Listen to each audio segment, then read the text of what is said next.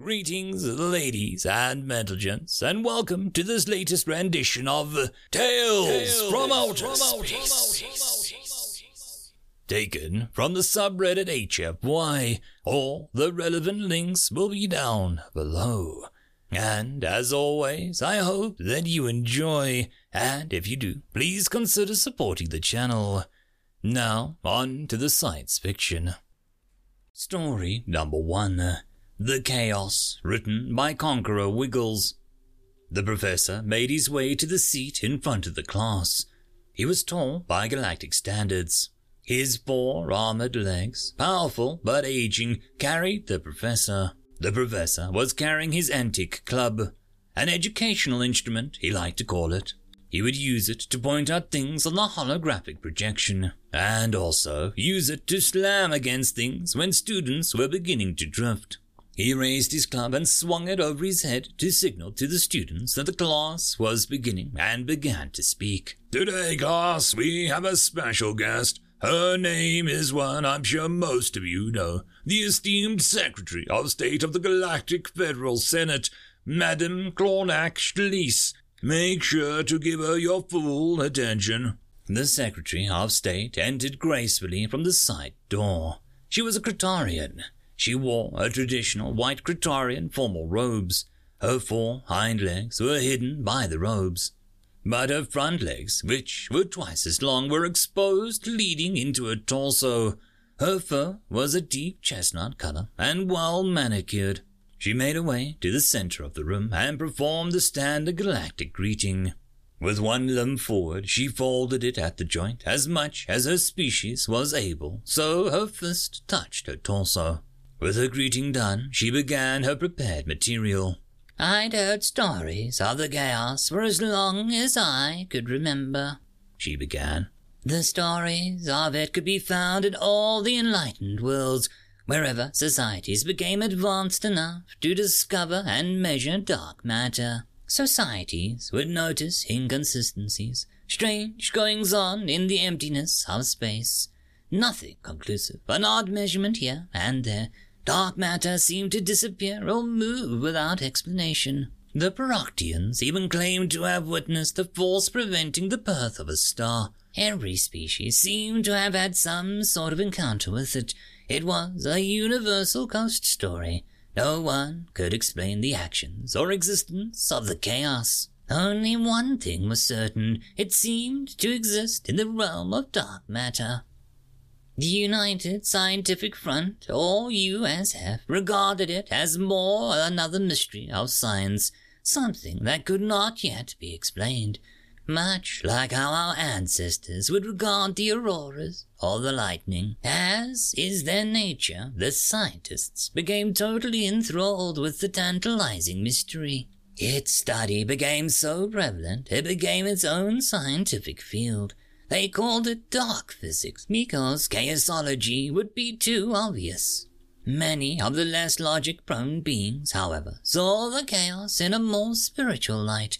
Plenty of religions began to view the chaos as some form of deity. Most were harmless. The vast majority of these religions viewed the chaos as some form of trickster. Rather than something benevolent, however, there were plenty of cults that viewed the chaos as death and destruction incarnate. Even a few that would try and contact the chaos through various means. Most of these radical groups were ignored, until, that is, one of them got a response. The cult in question was an offshoot of technolism, Technolists believe that scientific and technological advancement are the only path to enlightenment. This particular offshoot was called the Heightened Brotherhood of Technolism. They believed that the chaos was a being that had reached their idea of enlightenment, making it a god. They had been trying to contact this being to try and glean some of its knowledge. They had chosen a star that seemed to be of a particular interest to the chaos. It had yet to be named, but now we refer to it as V616 Monocerotis. The attempt to make contact was made up of a series of explosions of three sizes. It was in the standard tritone code that most modern computers use. The message read, No benevolent chaos, please grant your faithful followers your knowledge. The message was repeated once every galactic standard soda unit. After 20 units, the group received a response. It started very simply. Immediately after the message, on the 20th soda unit, the message was repeated again by what could only have been the chaos. A simple copy of the original message. Fortunately, the heightened brotherhood was under close watch by galactic authorities. The moment the response was received, the group was, uh, removed from the area. That is when things got really complicated. Rumors of the contact was like a supernova, spread quickly, and was too powerful to suppress. Before too long, the governments across the universe were clamoring to get a handle on things. After long and difficult deliberations, a consensus was reached.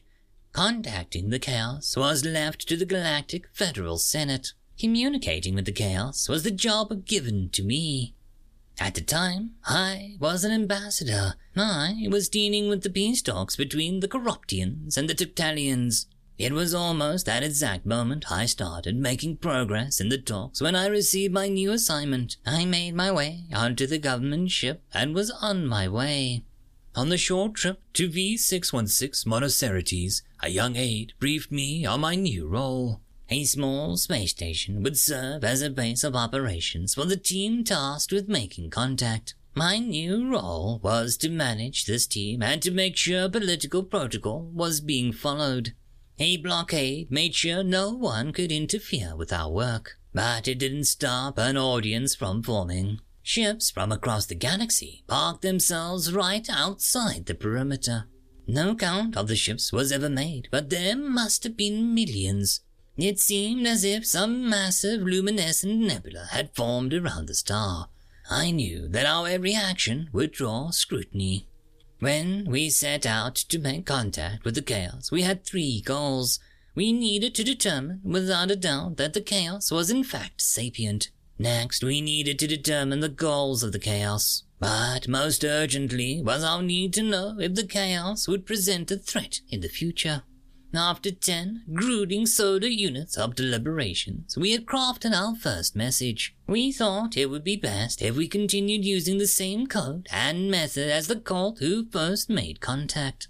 So, instead of tritone code, our message read, We speak for the Galactic Federal Senate. To whom do we speak? Once we produced the message, all we could do was wait. The silence was deafening. Then, out of the star itself, a shock wave exploded outward. The shock wave itself was harmless, albeit startling. Once we recovered, we saw it. A massive shadow had appeared in front of the star. It was the largest ship that anyone had ever seen. It looked like it had been crafted out of a black hole. The ship seemed to absorb any light that touched it. The chaos had arrived on the galactic stage. After weeks of dedications, I still couldn't shake the nervousness caused by their presence. After their dramatic entrance, the chaos found itself completely surrounded by the blockade. It had been in place to keep back the onlookers. Now their ranks were in chaos, no pun intended. Meanwhile, the ship made its way to our space station. Not bothering to ask for permission, they docked with us and we met them as they boarded us. First contact was, um, an ordeal. When our airlocks opened, we got our first view into their ship. A thick wall of sheer shadow was our first impression. As if that weren't bad enough, three new shadows began to emerge from the darkness. And so finally we saw the true face of the chaos. A tall, bipedal species with two arms ending in manipulators approached us, and to our horror, they seemed to be formed out of living darkness. We soon found that their regular form of communication wasn't compatible with our own. Fortunately, they did have the written language, and despite their forms, seemed able to interact with our writing utensils. Much was learned from those first interactions. We found that they were an entire species made up of dark matter. When they left their home world, they entered the vast galaxy that seemed empty. Yes, they too have a homeworld, and it too is made up entirely of dark matter. As they expanded their influence, they encountered more and more lifeless worlds until they received the message that revealed us to them. We also learned that the rumors of the mischievous chaos weren't completely false. It seemed that they had already decoded our tritone messages. They had decided not to give us any forewarning. It seems that they wanted to, uh, make an entrance. I swear, despite not being able to make out their features or hear their voices, there was a smugness to that statement. The single strangest thing about these life forms is that they have not tried to join us. While it may not seem strange to you at first, you must remember that they searched in vain to find other life. They spent generations spreading out across the stars, searching for us, and yet, when we finally met, they seemed content simply knowing of our existence. After our initial meetings, they withdrew back to their ships. They returned to the dark. They rarely communicate with us when we call out to them, and we haven't been able to replicate the technology to allow us to visit them. So even now, the chaos is somewhat of a mystery. As she finished speaking, she paused a moment and asked for any questions. A flurry of raised limbs and tendrils met her. After selecting the first, a timid voice with a thick accent asked, Does the chaos call themselves the chaos? A rare smile creeps onto the face of the Secretary of State, and she replies, the chaos does not mind being called the chaos. In fact, they seem to love it. They themselves, however, choose to call themselves humanity. End of story. Story number two. Zitrilli's List, Shore Leave, written by the Zet. To the Galactic Admiralty. After the Kulgrassi War and the subsequent Kulgrassi Rebellion had been resolved and the Fourth Fleet cleared for shore leave, a number of our enlisted soldiers, in an attempt to integrate and create fraternal ties between themselves and the Terrans, engaged in a series of competitions. I am not sure whether Private Kip's name for the event is a signifier of derision or pride, but below are a series of observations I recorded during the Fourth Fleet Special Olympics. Respectfully, Ziltrilli, Shipmaster of the Fourth Fleet. Number 1.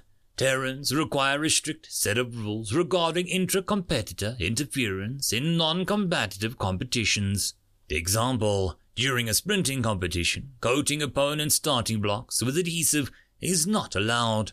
Number two, even if watching competitors skip hopping with a block of steel around their ankles is freaking hilarious. Number three, grenades are not to be used in shooting competitions. Blowing up the target in its entirety does not award points for all of the scoring rings. Number 4. Calvin Ball is not allowed. Number 5. Addendum. Even if the first rule of Calvin Ball is Calvin Ball is allowed. Number 6. Addendum 2. If Private Kip insists that the rule, the rule of Calvin Ball is the Calvin Ball is allowed, is allowed, request Sarge's presence immediately.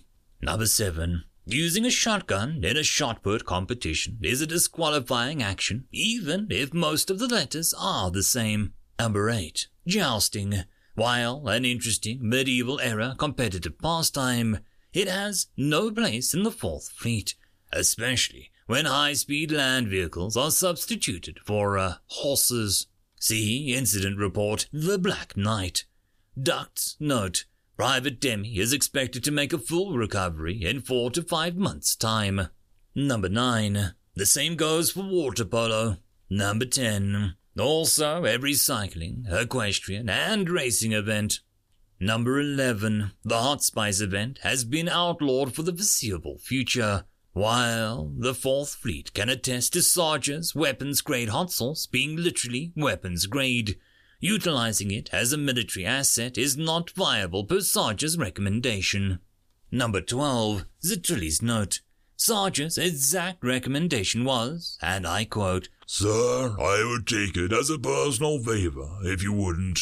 Great Granny Sarge said that I'd be very, very sorry if the secret recipe became an asset. Any sentient being that can frighten Sarge is not one to be trifled with. Number 13. Terrans can ingest five times the lethal dose of alcohol to the standard Ricorian, and thus drinking competitions are no longer viable for interspecies competition. Number 14. Addendum. Private Kip, in particular, is not allowed to participate in any social, military, interrogatory, or recreational drinking. See the debrief file, the reverse Spetsnaz. End of story. And that, my friends, concludes this video. I hope that you enjoyed, and if you do, please consider supporting the author, even by popping over and leaving a thumbs up or a nice comment, just to show your appreciation for the story. However, if you wish to support this channel, there are links down below which will help immensely. I will see you all in the next one, and until then, I hope that you have a fantastic day. Cheers.